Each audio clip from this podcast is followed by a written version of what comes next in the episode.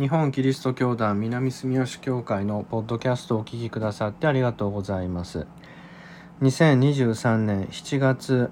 16日の礼拝のメッセージをお届けします。与えられました聖書の箇所はサムエル記上24章8節から18節です。お読みします。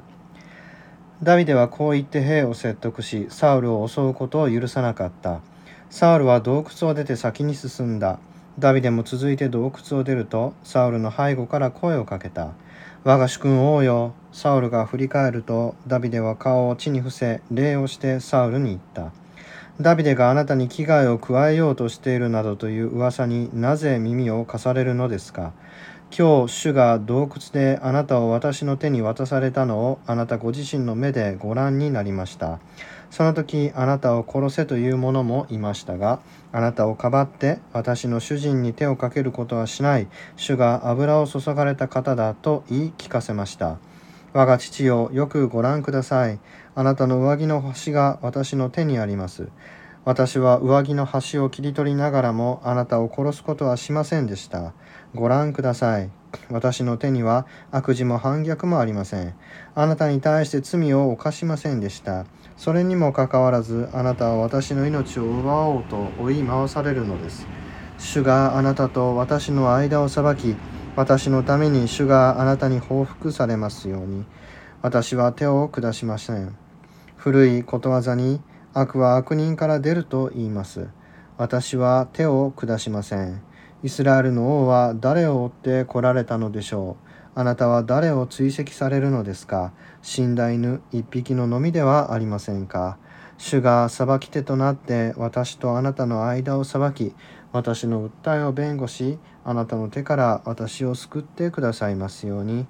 ダビデがサウルに対するこれらの言葉を言い終えるとサウルは言った。我が子ダビデよこれはお前の声か。サウルは声を上げて泣きダビデに言った。お前は私より正しい。お前は私に善意を持って対し、私はお前に悪意を持って対した。以上です。それではメッセージをお聞きください。タイトルは善意と悪意です。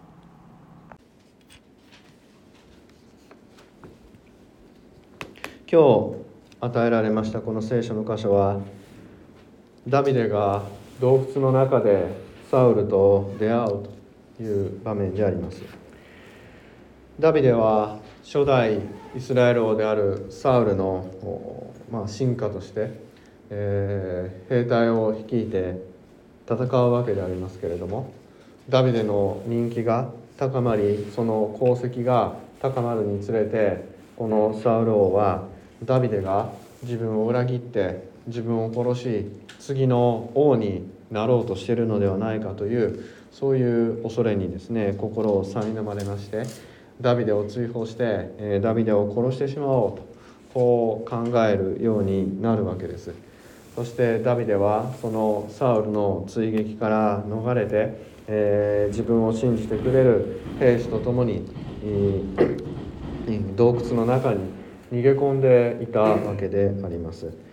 ダビデの、まあ、人生の前半はこの逃亡劇ですね。これが占めておりまして一旦ここで今日の聖書の箇所で、えー、サウルとダビデが和解するようなあ様子が見えますけれどさらにサウルはですね心を翻してダビデを追うようになりましてダビデは逃亡の生活を送ります。この逃亡の生活はサウルが死ぬまで続くわけであります。そのような中で今日の聖書の箇所は非常にこう印象的でありまして逃げ込んでいた洞窟にですねサウルが用を足しに来るわけです。そこで、えー、ダビデの臣下たちは今がチャンスだからサウルを殺してしまおうこういうわけですけれどダビデは主が油注がれた方を殺すことはできないとこう言ってサウルの上着の端っこをですね、えー、切ってえー、それだけにするわけです。そして今日読まれた箇所ですね。サウルが洞窟を出るとダビデはその後をついていって声をかけて自分のその切り取った上着の切れ端を差し出して殺すことができるそのチャンスはあったけれども殺さなかったと。それを信じてほしいとこう訴えるわけであります。そしてサウルはそのダビデの証拠ですね。これを突きつけられたことを見て、え、自分は悪意を持ってお前に対したと。一方でお前は私に善意を持って対してくれたと。こう泣き崩れるという場面であります。非常にドラマチックでありますし、えー、なかなかこういろんなことが考えられる興味深い箇所だと思いますけれどもこのサウルの様子とダビデの様子からですね今日私たちが抱えている問題を非常にこうよく指し示していると思いますのでそのことについて考えてみたいと思います。でその鍵となる言葉はですねダビデがあなたに危害を加えようとしているなどという噂になぜ耳を貸されるのですか？この噂という言葉であります。今インターネットが非常にこう発達してさまざまな噂がこの世界を飛び交っています。え私たちはあスマートフォンというのを手にした時からですねもう噂が手のひらの中にあって、えー、どんどん噂の方からやってくる時代になりました。スマートフォンを持っておられない方であってもテレビを見ていたらですねインターネットからの情報ですということはたくさんこう目にしますしそうでなくとも私たちのこの世界中はですね非常にこう噂であふれております。この噂というものの難しいところは根拠がないっていうところですね誰も確かめていないと本当にそうかわからないけれどもそれがちょっと派手であったりとか疑わしいことであったりとかあその方が面白いということであって噂っていうのはすぐに広まっていきますしさらにそこに尾ひれがついて初め言っていたことと回り回ってまたやってきた時には全然違う内容になっているというようなことが起こってきます。特に今はあインターネット上のソーシャルネットワークにおいて、えー、一人歩きした噂によって、えー、個人が攻撃されて、えー、死にまで至るっていうことがあ起こるそのような世の中です。つい先日もそのようにして誹謗中傷にさらされたタレントの人が自殺をしたというニュースが入ってまいりましたこれはタレントだけではなくて一般の人でも起こり得ます。特に、えー、先週は人権尊重祈りの日の礼拝を守りましたけれどブラック差別に伴って、えー、全然こう関係のない人があこのブラック民だと言われて、えー、差別の対象になったりとかあ日本の政府に批判的な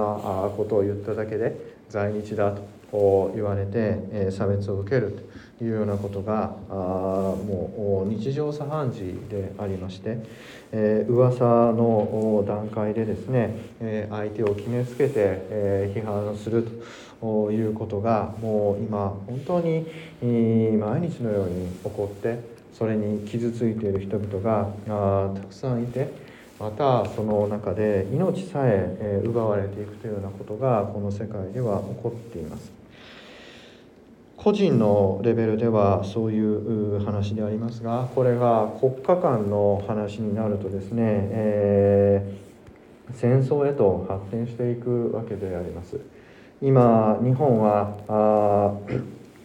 尖閣がとかあ島し防衛だと言ってまたあ台湾有事さまざまな言葉でですね、国民を煽って、危機が訪れるという噂によってですね、軍備を増強していくわけであります。で特に根拠があるわけでもないそうかもしれないそういう可能性もあるという話の中で、え、私たちのこの税金をですね湯水のように使って、え軍備を増強していくいうことになりまして、えー、そうなっていきますともうこの噂だと言って笑っていられない。その噂によってつぎ込んだお金をですね正当化するために噂を本当にして、えー、無駄じゃなかったということを証明しなければならないということになりますので、えー台湾有事があるんだと信じてお金をつぎ込んだからには台湾有事が起こってもらわなければ困るという人たちが出てきてそれを誘発するような動きをするということになってしまいまして噂を信じて動くっていうことになるともう噂を本当にしないとどうしようもないというこう飛距離に引けないような状況にまで陥ってしまうということが起こってきてしまいます。大阪の万博でありますとかあもう似たようなものでですね、えー、打ち上げ花火のように大風呂敷を広げてしまったらですねそれを実現させなければあどうしようもないと。お金もつぎ込んで、えー、いろいろな規制も解除してですね、えー、やるだけのことをやったのでそれが実際に起こってもらわなければ困るということになりまして、えー現実的には不可能なことであったとしてもやらざるを得ないというようなことになっていくわけで、え本当にこの国のレベルでですね噂に翻弄されてしまうともう私たち生活が成り立たなくなってくるということになります。噂で、え、人を追い立てるというところで、えー、まあ思いつきますのがあの J アラートというやつですね都合のいい時は J アラートを鳴らして危険だ危険だと言うんですけれどついこの間も北朝鮮がミサイル飛ばしましたけどその時には特に J アラート鳴らないわけですね、えー、どういう基準で鳴らして鳴らさないのかっていうのがあと本当に不明瞭で、えー、何のためのものなのかわからないということになります。ただあの J アラートっていうのは国民を恐れさせて、えー、襲ってくるかもしれないという恐怖を煽るだけで噂をかきたてて、えーえー、この軍備増強にですねお墨付きを与えるためにしか使われていなくてですね本当に役に立つのかというと立つわけがないというものであります。沖縄で J アラートが鳴った時に地下に逃げてくださいと言われたけれど沖縄にはあ地下の商業施設なんかないんですね地下鉄も通っていませんからあどうやってどこに逃げるんだとこういう批判が起こったと聞いております。えー、何もその現実的な根拠や現実性やあ証拠っていうものがない中で噂だけが先行して、え、歩いていくととんでもない間違いを犯すということが私たちの目の前ではたくさん起こっています。人の個人のことに立ち返ってみますとこのサウルという人はダビデがああなたを殺そうとしているという噂を信じてダビデを追いかけました。しかし噂っていうのはですねもう右から左まで千差万別ありましてダビデはああなたを殺そうとしていないとサウルを守ろうとしてるんだというそういう噂もあったはずなんですね。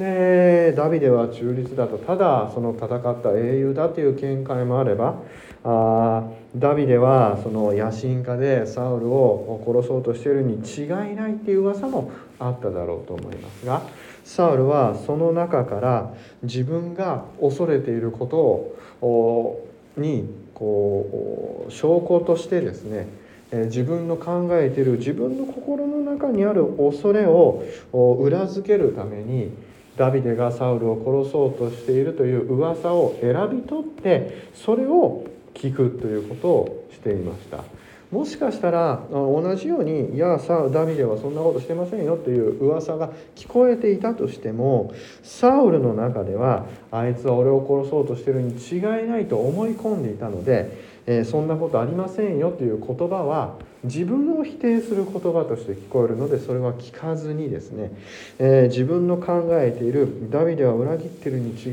ないっていう思いを裏付けるようなダビデがあなたを裏切ろうとしていますよという噂を信じると。こういうことをしましたのでサウルに聞こえてくる噂は全部ダビデはサウルを裏切ろうとしているという噂に聞こえてしまうわけですね。でそれ以外のものは自分でフィルターをかけて自分の信じたくない噂は全部シャットアウトして信じたいものだけを信じるとこういう精神状態になっていったがためにサウルはですねダビデはもう私を裏切ろうとしてるに違いないっていうこういう狭い考えに閉じこもって疑心暗鬼になってダビデを殺そうとしたということであります。このようなあ精神状態といいますか状況のことを特にインターネットの用語ではエコーチェンバー効果とこう言いますね反響質です自分の声が反響して帰ってきてるだけなのにそれがあたかも世界で言われていることのように聞こえてくるっていうのがこのエカエコーチェンバー効果であります。で噂として聞こえてきてそうに違いないと思うことっていうのは結局自分の心の中にある言葉なんですね。自分の心の中にある言葉があ 反響して自分のところに帰ってきた時にそれが実はみんなの言っていることのように聞こえてしまうわけです。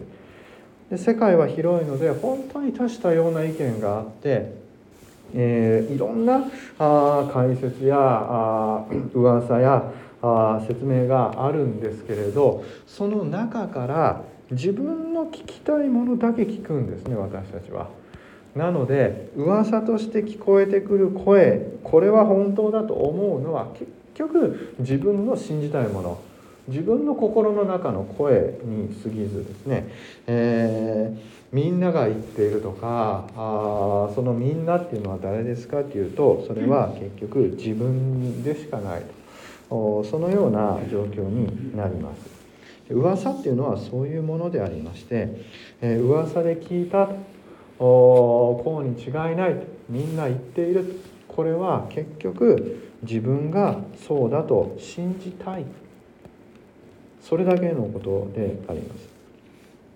私たちはそのようなですねあやふやな情報の中で自分の思い込みを取捨選択して、えー、生きているわけで私たちもサウルをバカにできないわけですね、えー、私たちが思い込んでいることっていうのは結局自分が信じたいことだけであって、えー、本当のことではないわけです。え本当のことを見るためにはどうするかというとダビデがやったことですね。上着の切れ端を差し出してご覧ください。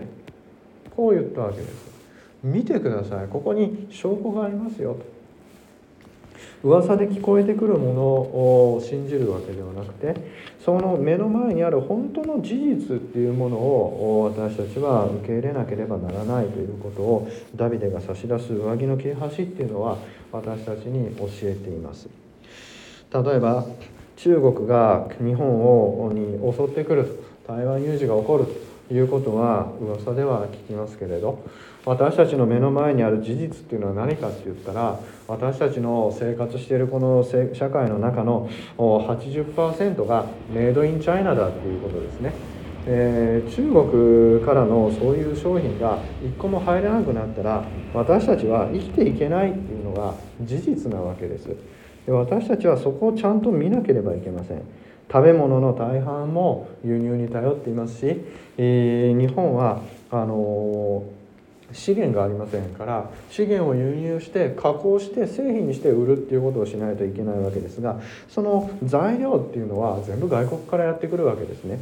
だから日本っていうのは戦争したらもうダメなんですよね。それが私たち目の前にあるものを見てれば分かるんですけれどその目の前にあるものを見ずに噂に流されていく。たいものを聞くっていうことになると私たちはこの上着の切れ端から目をそらして噂に流されているということになります。ダビデは私たちに言います。ご覧ください。今目の前にあるものをきちんと受け止めなさい。私たちがその噂に流されずに対立をせずに対立から逃れて生きていくためにどうするか。サウルは私たちに言います。お前は私より正しい。お前は善意を持って、え、対し私はお前に悪意を持って対したと噂を信じる自分の思いに取り込まれ、えー、自己中心になって自分のやりたいこと聞きたいことだけにとらわれていくっていうところには悪意が生まれてくるわけですね。えー、その悪意っていうものを自分中心の考え誰の意見も聞かず自分の見たいもの聞きたいものだけを聞き見たいものだけを見ていく中に悪意っていうものが出てくる悪は悪人から出るとこうダビデが言っているように私たちの内から悪っていうのは出てくるわけですね。そうではなくて、えー、自分に対して与えられるその善意に目を向けなければいけないと。私たちのに対して、えー、悪意を持ってく、えー、る場合もそれはもちろんありますけれど多くの人々は私たちに善意を示してくれているわけです。ただ一言朝「おはよう」と声をかけられる時にはそこにはあ挨拶ですから善意があるわけですね。どのような出来事の中にも善意があるわけです。だから私たちが対立を回避して互いに愛し合い支え合うためには悪意ではなくて善意の方に目を向けなければいけないとその人の中にある相手の中にある善意を見てそれを信じるというところから初めて私たちの関係というのは生まれてくるわけです。相手の中に悪意を見るとそれに対抗しようとして私たちもまた武装することになりますがあそうするとその心っていうのは悪意から生まれてくる行動ですので相手から見てもそれはやっぱり悪意にしか見えないわけで、えー、相手が襲ってくるからあ防御のために武装しましょうというのは結局相手を怖がらせるだけで、えー、悪意に対して悪意で対抗してですね際限ないところになって最終的には戦争になってしまうと。国家間で言えば戦争になりますし個人間で言えば喧嘩になってしまうわけです。争いを避けていくには相手より強くなるんではなくて、えー、相手の中にある善意に目を向けてそれを自分も善意を持って返していくと。上着の切れ端を見せてこれが私の善意ですと。相手にまず自分の方から善意を持って対するということがなければ私たちの争いっていうのはあ救われないなくなっていかないということであります。でこのことはダビデのこの話を聞かずにでもですね本当は明確なことなんです。イエス様も悪意を持って、えー、対されたのではなくて善意を持って十字架にかかってくださったわけでありますから私たちもまたあ人と出会う時対立のただ中にある時恐れや不安の中にある時にはですね、えー、噂ではなくて善意を信じて相手と向き合っていきたい。そう願います。そのことによって初めて私たちはあそれぞれの関係を結び合わせて共に歩んでいくことができるようになるでしょう。善意を持って相手を見るということこそが平和への道であるということを信じて私たちもダビデに倣ってですね歩んでいきたいとそう願います。祈りましょう。天の神様今日の御言葉を感謝いたします。この高度に情報化された社会の中でもこのサムエル記に記されたダビデの言葉が私たちに響いてまいります。あなたの御言葉の普遍性を知るものであります。あなたが聖書を通して私たちに語りかけてくださっている言葉を私たちがよく聞いてそれを信じ歩み実行することができますように。特に今日与えられた相手の言葉の中行動の中に善意を見いだすことによって関係を築き上げていく平和を築き上げていくその働きを私たちも歩むことができますように相手に悪意を見るのではなく善意を見ることによって互いに使い合い愛し合い支え合うそのようなものとなることができますようにまず何よりもこの善意を持って私たちのために十字架にかかってくださったイエス様を信じることができますようにこの願いと感謝私たちの主イエスキリストの皆によって見舞いを捧げいたします。アーメン